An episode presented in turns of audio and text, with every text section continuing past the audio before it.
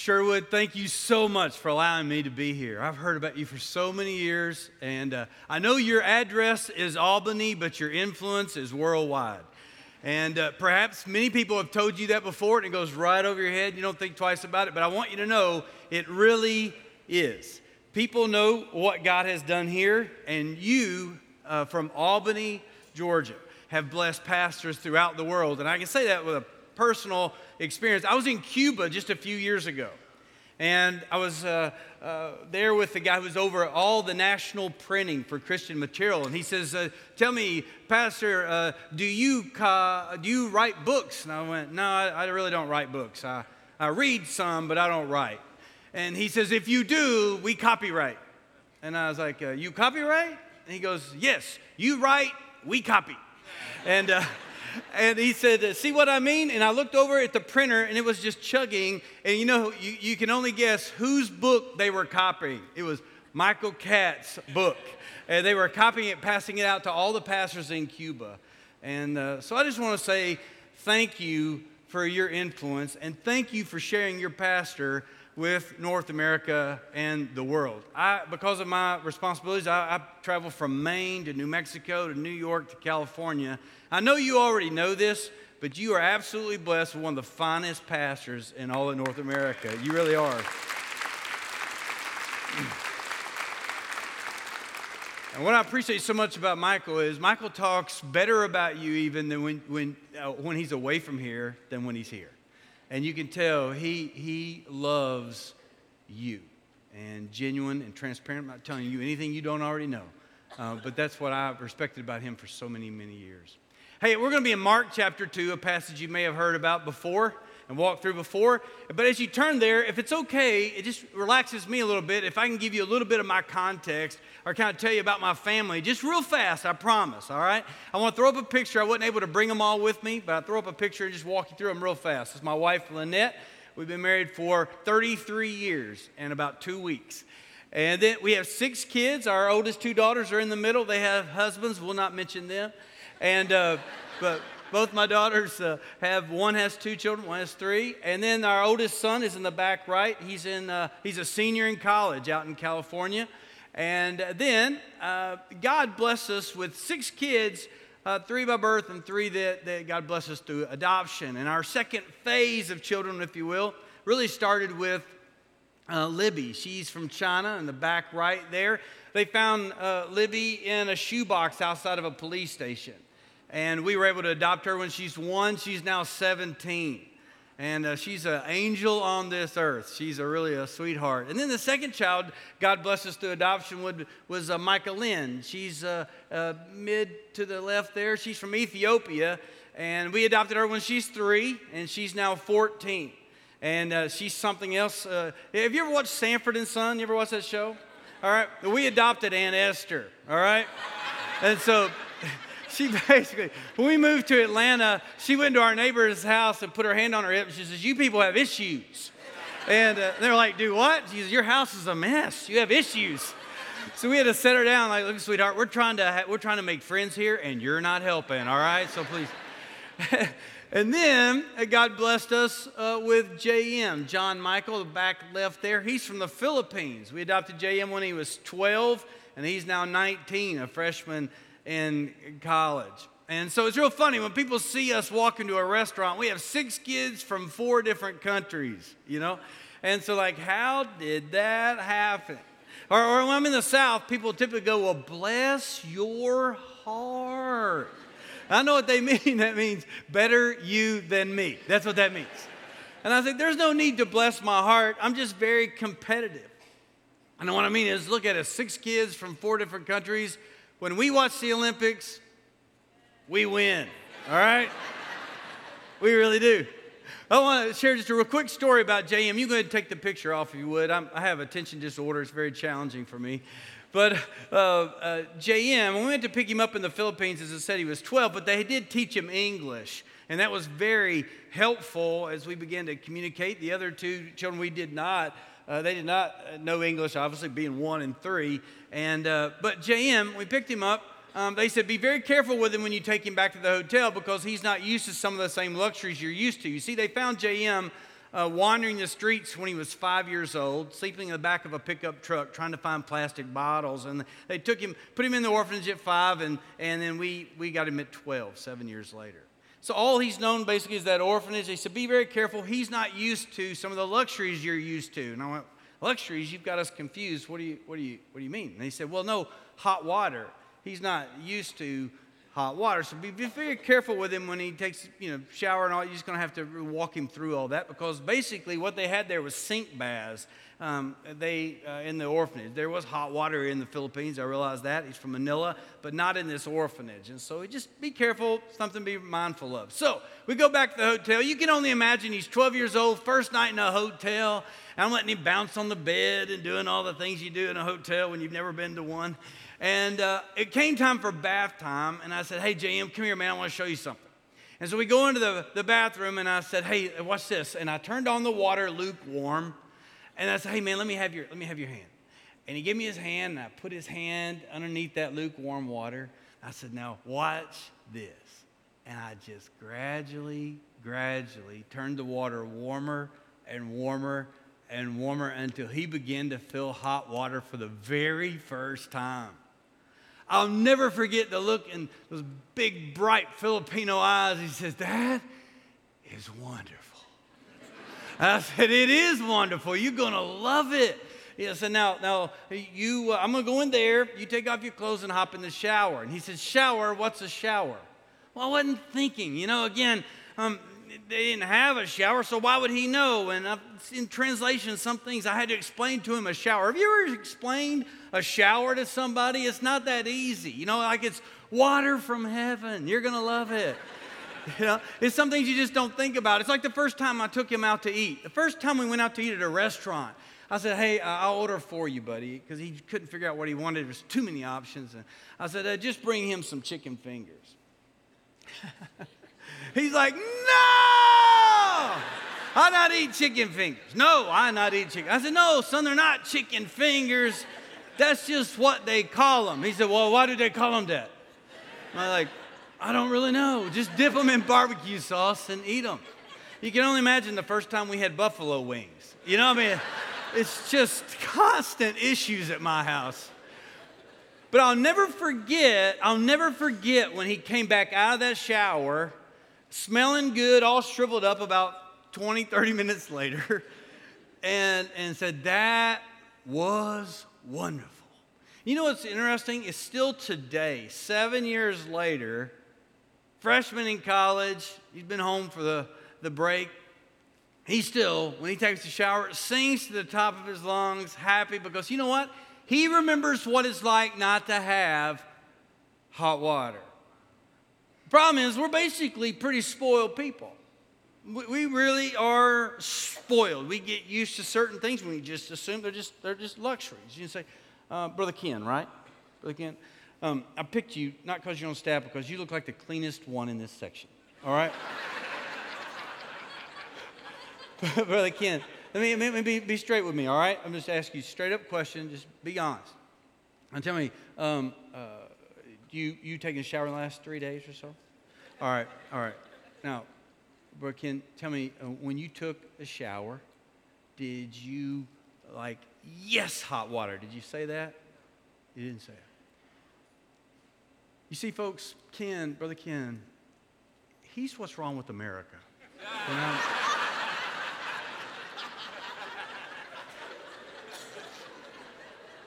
We figured it out. It's right here. No. No, what I mean is, he didn't, I didn't, you didn't. We don't think twice about some things because we just get so used to them, we assume they're going to be there. And the same thing is true with churches, as Brother Michael has told you before, at the North American Mission, where we, we come alongside churches to plant churches. And often people think, well, do we really need more churches? Seems like we've got a lot of churches. Is it really? You know, it's because, much like hot water, we get so used to it because we have it uh, we don't understand that not everybody has the things that we're so, you know, today you're not worried about if you're going to have lunch, you just, but what you're going to have for lunch. That's not the case all over the world. It's not the case when it comes to churches. Let me give you an example just real quick. In Mississippi, did you know that there is one Southern Baptist church in Mississippi for every 1,394 people in Mississippi? It's the most churched state in all of North America. And now, missiologists say you need one church for every at least 2,000 people. And we wish every state was like that, but the fact is it's not. Now, you say, well, what about Georgia? I knew you'd ask. In Georgia, there's one for every 2,800. So, still a need in some areas, uh, but you get the, the ratio, all right? It's, uh, there's twice as many on ratio wise in Mississippi as there is in Georgia. But what's it like where in some places where you have actually helped plant churches? Well, let's just say New York. In New York, it's one for every 51,000 people.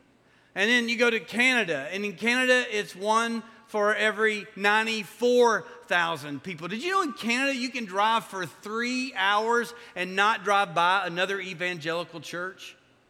I mean, that's, that's part of the problem. And the, the part of the problem we have is the majority of the churches in North America, especially the majority of Southern Baptist churches in North America, all in the South. They're primarily in the SEC and the ACC. It's the other conferences that are going to hell, and we have got to reach them. But I just want to say thank you, thank you, thank you, Sherwood, for your faithfulness and your commitment to plant churches in the past. But I want you to know we cannot get weary in doing good. There's much still to do, and we have to stay focused because there are people who desperately need Christ all over North America, here in Georgia, but all over North America. Do you know where the largest do you know where the, the, the, second largest grouping of Ethiopians are in the world? They're not in Ethiopia.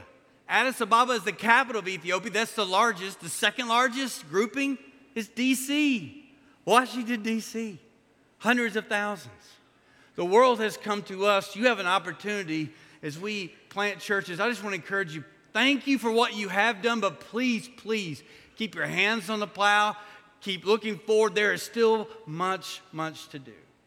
And that's why I want us to look in Mark chapter 2, verse 1. And you may have heard this story many times before, but I want to focus on some guys that typically get overlooked in this story for a reason and a purpose. All right? So let's read, starting in uh, Mark chapter 2. Let's uh, begin in verse 1.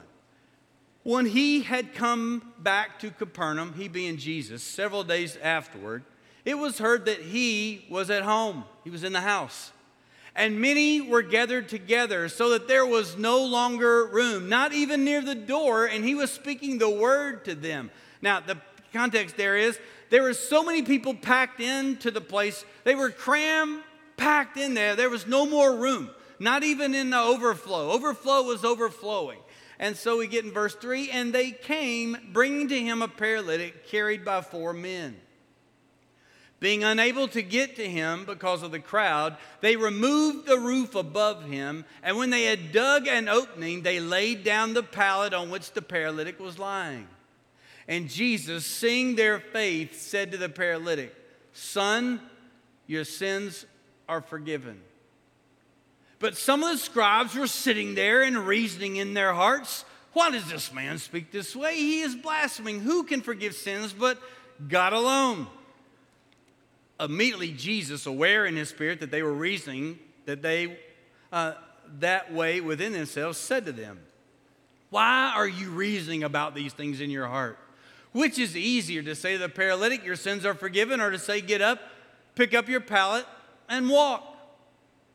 And he got up and immediately picked up the pallet and went out in sight of everyone, so that they were all amazed and were glorifying God, saying, we have never seen anything like this. Hey, would you say that last phrase with me again? Ready? Here we go.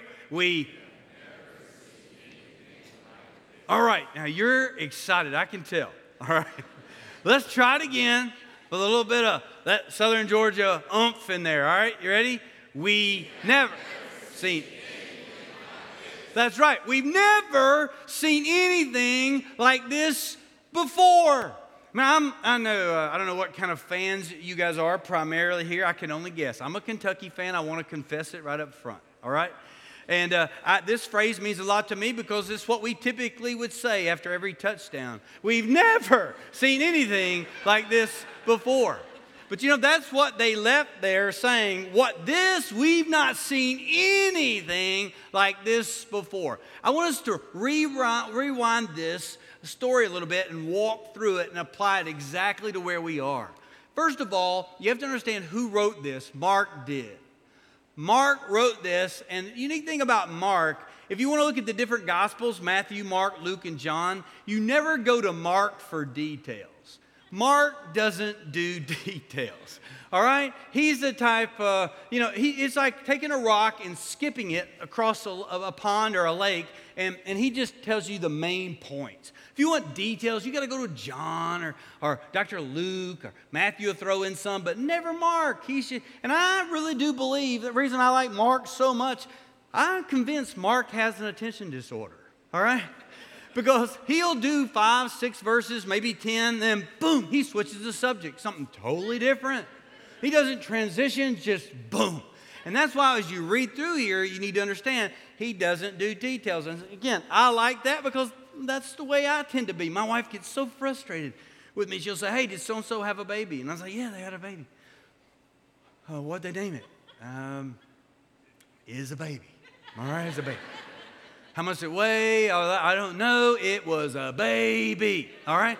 I was in Montana the other day, and I'm so easily distracted. I was preaching. I'm so thankful there's no windows in here. And I was, I was preaching. There was windows on both sides of this auditorium, and it was so distracting. I'd be trying to, to, to preach, and there'd be, there goes a bird. You know, I was just so easily distracted. And that's somewhat how Mark is, all right? So you got to remember that now as you read through this. Mark does the general things, not the details. It doesn't mean the details aren't there, it just means he didn't include them. All right, so let's, let's go back, rewind, rewind, rewind, and what happens? Mark says, first of all, Jesus is in the house. He's in the house, the place is packed. And rightfully so, the place is packed, and he's preaching the what? The word to them. But meanwhile, on the other side of town, there's at least one guy, at least one we know, had an idea. I've heard what Jesus done in other towns and other cities, and I heard the difference he makes in people's lives. He heals people. I know my friend, I got a friend, and I'm sure he called him by name. Mark doesn't because he doesn't do details, but this, I'm sure this guy says, You know, my friend, the paralytic, you know, if we were to get him to Jesus, Jesus could change his life could heal him. And from that point on, his life would be completely transformed. But we're going to have to get him to Jesus. And so we know, based on what Mark says, that at least four of them, he asked some other guys, hey, would you help me? Would you help me? You, you in? You in? All right. Let's all meet at a certain time. They obviously met at a certain time, certain place, and went and they picked him up. We know that because Mark says there came, he became carried by at least four men. So they meet a certain place, they go out of their way, inconvenienced, and they go pick him up, carry him, and then what happens? Mark says they get there and the place is packed. There's no seats for anyone. Now, I get the biggest kick out of this because, again, Mark says they get there, the place is packed, so they put him on the roof, they dig a hole in the roof, they lower him down to Jesus, and Jesus heals him. Mark acts like this happens every Sunday, all right? It's like song, song, special music, dig hole in roof, sermon. You know, what I mean, this is not, no, no, no, no, no, no. Back, back, back, back, back, back. There had some things had to happen to get to that point. So let's just walk our way through there. They get there, the place is packed. I'm sure they looked in and like, my word, look, man, what? Uh, this is incredible. I know those people. They're not giving up their seats. Now, I, my degree was in psychology, and they always told us that, that one out of every four people tend to be negative. Okay, don't, don't point. All right, don't point. It's not necessary. But, no, but one out of four people tend to be negative. I mean, somewhat like an Eeyore. You know what I mean? They just round down. Like, it's a sad day. You know, that type of thing. I'm sure one of these four guys statistics would tell us probably was tend to be a little bit negative. I'm sure one guy was like, I knew this wasn't a good idea. We, we should have come to the second service. You know, I mean, you can, you can only imagine some of the talking that was going on there, you know? And they were trying to come up with different ideas of what should we do now? What's plan B? All of a sudden, Mark doesn't tell us the details here, but something like this had to happen. At least one of those guys had to come up with this idea. And I'm sure he said, Hey, hey, hey, guys, I, I got an idea. Hey, now you're going to think I'm crazy, all right? but here's what we're going to do. What we're going to do is we're going to take him and put him on the roof. I'm sure one of those guys probably said, but we've never done it that way here before, you know? We're going to put him on the roof. We're going to kind of guess where we think Jesus is. And we're going to dig a hole, a big hole. And we're going to lower him down to where Jesus is, and boom, Jesus heal him. And so that's exactly what they do. I can't help but think that even the paralytic, when he heard plan B, he's like, Are you kidding me? Have I not got enough problems? No, no, chill. It's okay. Trust us. We're just one step at a time here. Let's get you to the roof. And so they got him up to the roof. They dug a hole. They lower him down to Jesus. Jesus heals him. and people were ticked. Is that not the case? So often, when God moves the most or in an incredible way, there are people who are upset about it. That's the case here. And in this case, it was the religious people. The scribes, they were sitting there, and this is why I always get a kick out of. They were thinking to themselves, Who does he think he is? Who does he think he is? Doing this. And that's, that's an unconventional way. And then Jesus knew what they were thinking. Boy, that's dangerous. And he says, I know what you're thinking. Why are you thinking those things? Look, what does it matter to you? The most important thing you need to understand is I can forgive sins. I can forgive sins. That's eternal. This body is temporary. It's temporary.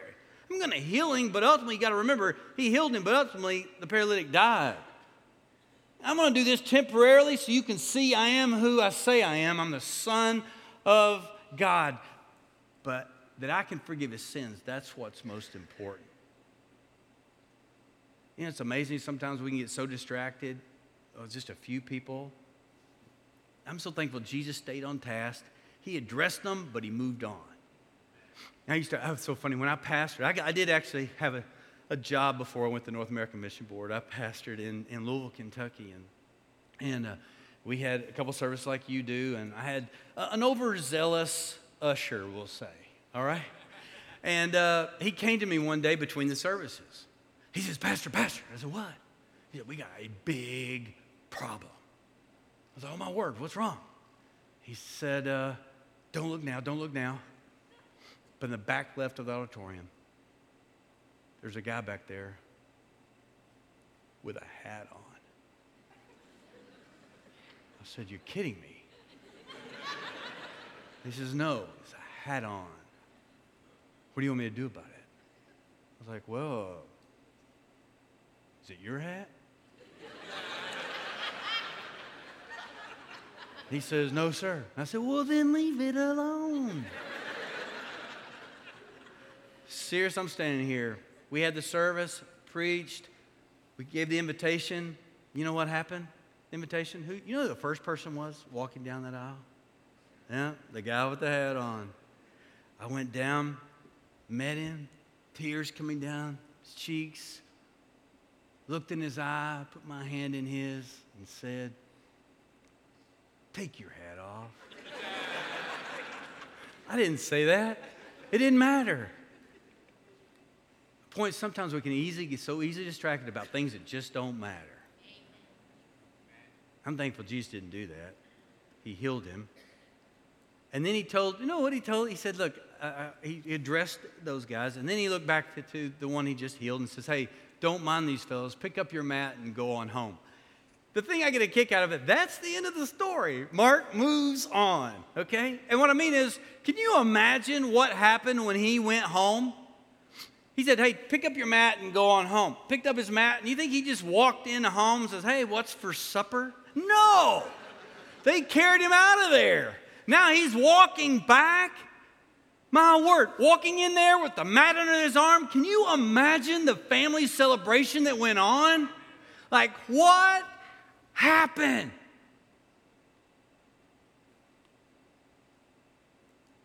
I can only imagine it be something like what the blind man said when he was asked, How do you see? All I know is I once was blind and now I see. And the only difference was Jesus did it. Man, what a beautiful thing when someone crippled becomes whole. It's a beautiful picture of spiritually speaking what happens when someone lost, separated from God in their sin, comes to know Him and have eternal life forever. The thing I want you to see, though, it's often overlooked, are these four guys. And I say there's at least four. Did you catch their name? I want you to make sure you know their names. All right? Did you catch their names? Did you not? What do you guys not have good Bibles here? What? You don't catch their names? Their names aren't in there. They're not in there. I love that. Now, again, Mark doesn't do details. That's probably why he didn't put them in. I'm so glad they're not in there. Because we don't have their names. You just know what they did. You don't know their names, but you know their heart, what really was the beat of their heart. That's what I want you to see today. Look, if you own a business, you want these four guys working for you. If you're a coach, you want these four guys on your team. Why? Because what I appreciate most about these guys is they had an attitude of what? Whatever it takes. We're going to do whatever it takes. From when they got the idea, hey, I know a friend that does, look, if he can, his life can be changed if we can get him to Jesus. I'm going to do whatever it takes to get him to Jesus. That means go out of my way, inconvenience. They could very easily say, but it's so much trouble.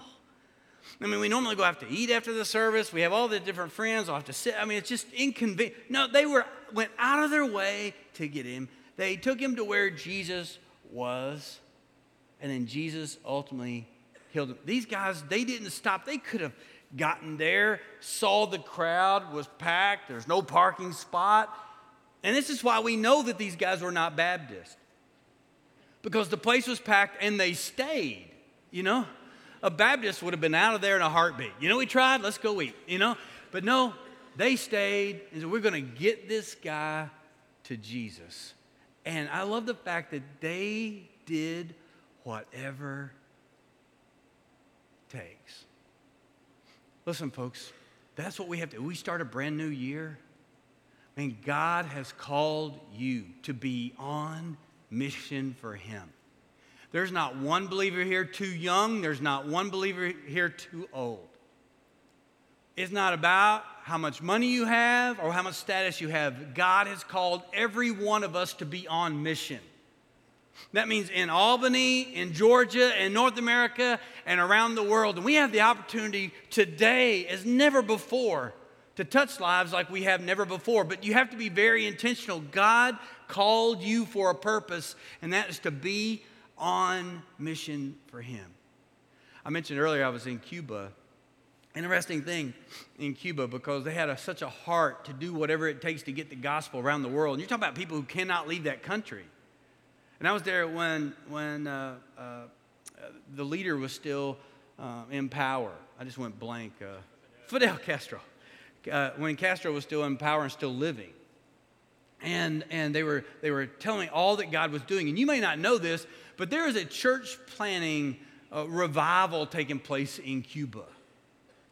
And it was amazing. And oh, the reason that I was there, he's like, well, Cuba, isn't that outside North America? There was a little lady named Annie Armstrong years ago that went around Cuba and purchased facilities. And you may not know this, but you own the majority of the Baptist churches in Cuba. You own them. And the reason I know that is because the deeds to those churches are in the safe at the North American Mission Board. Man, there's a seminary in Cuba that trains pastors that you own. And the reason I know that is the deed is in our vault. Because a little lady named Annie Armstrong went around and purchased different facilities. One of the facilities she purchased was Calvary Baptist Church, which at the time was a theater in downtown Havana, located next door to the Capitol.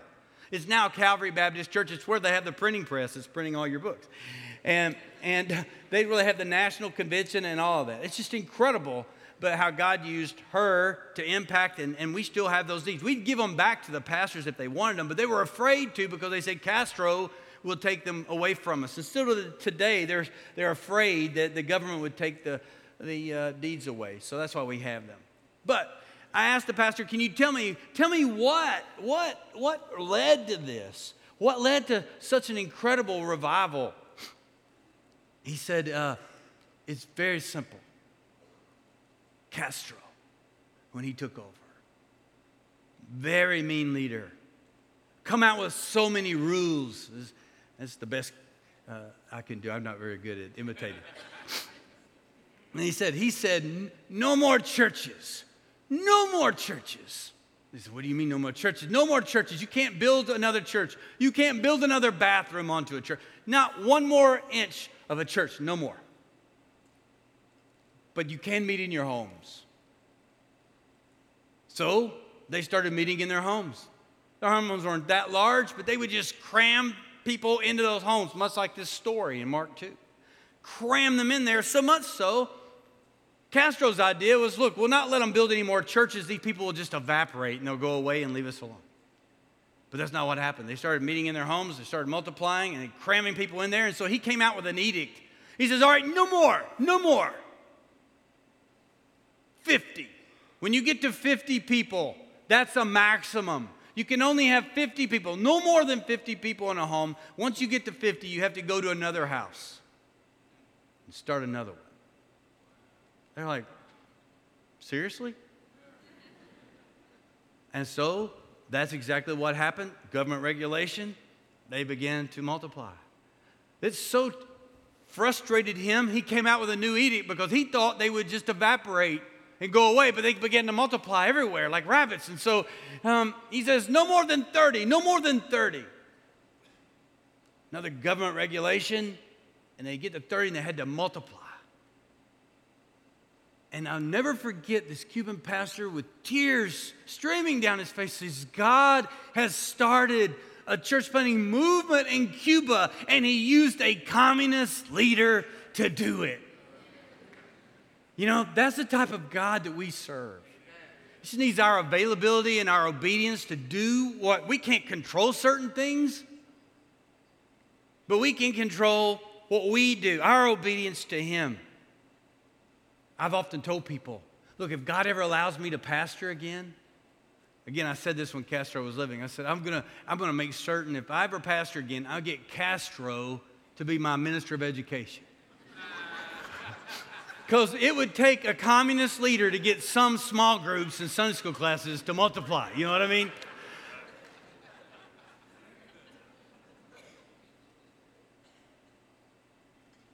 God has called us to be faithful and obedient.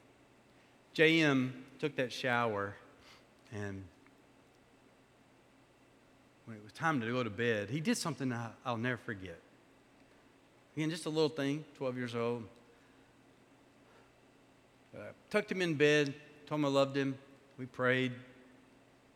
He gave me a really tight hug. He's still today a really tight hugger. Then he did something really awkward. He took his little hands and he pushed in on my cheeks like this. And just held them there. And I kind of panicked. I didn't know what to do. It's like, man, I should have listened during the orientation. You know, maybe. This is a Filipino custom. You know, I'm supposed to do it back to him because he just kept st- looking at me. So I was like, hey, buddy, well, what's up? Well, you okay? And he pushed in a little harder. One of those big brown eyes, he said, I will be a good son for you. I said, Well, my heart did the same thing. You just, it's like, Well, well, I'm going to be a good dad for you. I promise. You go to bed. He did, but four o'clock in the morning, boom, he was right here. It's like, whoa. And he said, Good morning, Dad. And I said, Whoa, Jay. And in case you did not know, bad breath is universal, all right? It's bad breath. I said, What's wrong? He goes, I'll be a good son for you today. And I said, Well, well, great. Why don't you go on back to bed? All right? Now, four o'clock, you think, four o'clock, my word, what's up? Did you know in Philippines, all those kids, they get up at, got up at four, they did chores from four to five, had breakfast from five to 5.30, and they went to school at six. Every day. It was incredible. Ken, what time did you get up this morning? Uh, yeah, right, right. What time did you, yeah, yeah. Problem with America, right there, all right? There's it. I'm teasing with you, sort of. But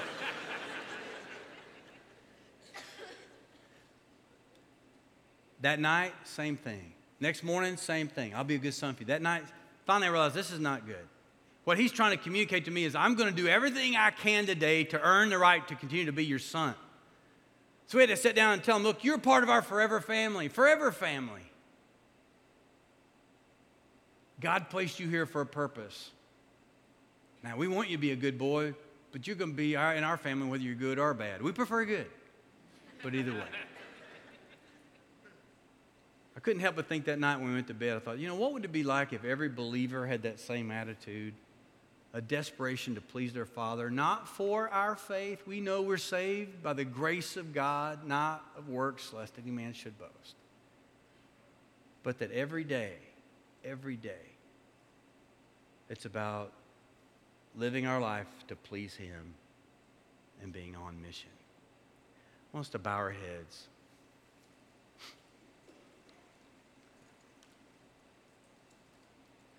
You know, God gives us a limited amount of time on this earth to do everything He wants us to accomplish. You know what the interesting thing is? God gives you enough time in every day to do everything He wants you to accomplish. The problem so often is we crowd it out with things that are unnecessary and not eternal. It's a great time in the new year to think about look, I want to do whatever it takes, and it may be necessary. I eliminate some things from my life in order to be focused on the right things. I may need to eliminate some things from my budget to be focused on the right things.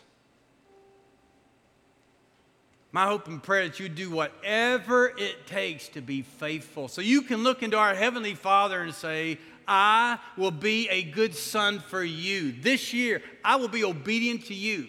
I'll be a good daughter for you this year. 100%. I want to be faithful to do whatever it takes to be obedient and faithful to you.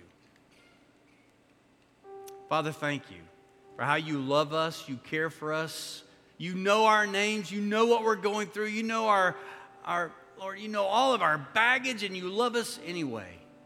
I thank you that you love us so much you sent Jesus to die on a cross to shed his blood for our sins. And that gospel is the reason we do everything that we do. Father, thank you for how you loved us and how you made a way for us to know you. In Jesus' name. Amen. I'm going to invite you to stand with me if you would. What we're going to have an invitation is, as you do on a regular basis today. If you do not know Christ in a personal way, you do not know for certain that you're going to heaven when you die we want to invite you just to step out and, and come and take one of these ministers or counselors by the hand and let them pray for you and help you understand the very next step. It's that simple. God provided a way for you to know Him. You can know for certain that you're going to heaven when you die. Maybe a believer today, and you just kind of rope a doping through life, no intentionality. I want to encourage you today to make a commitment to be all He wants you to be.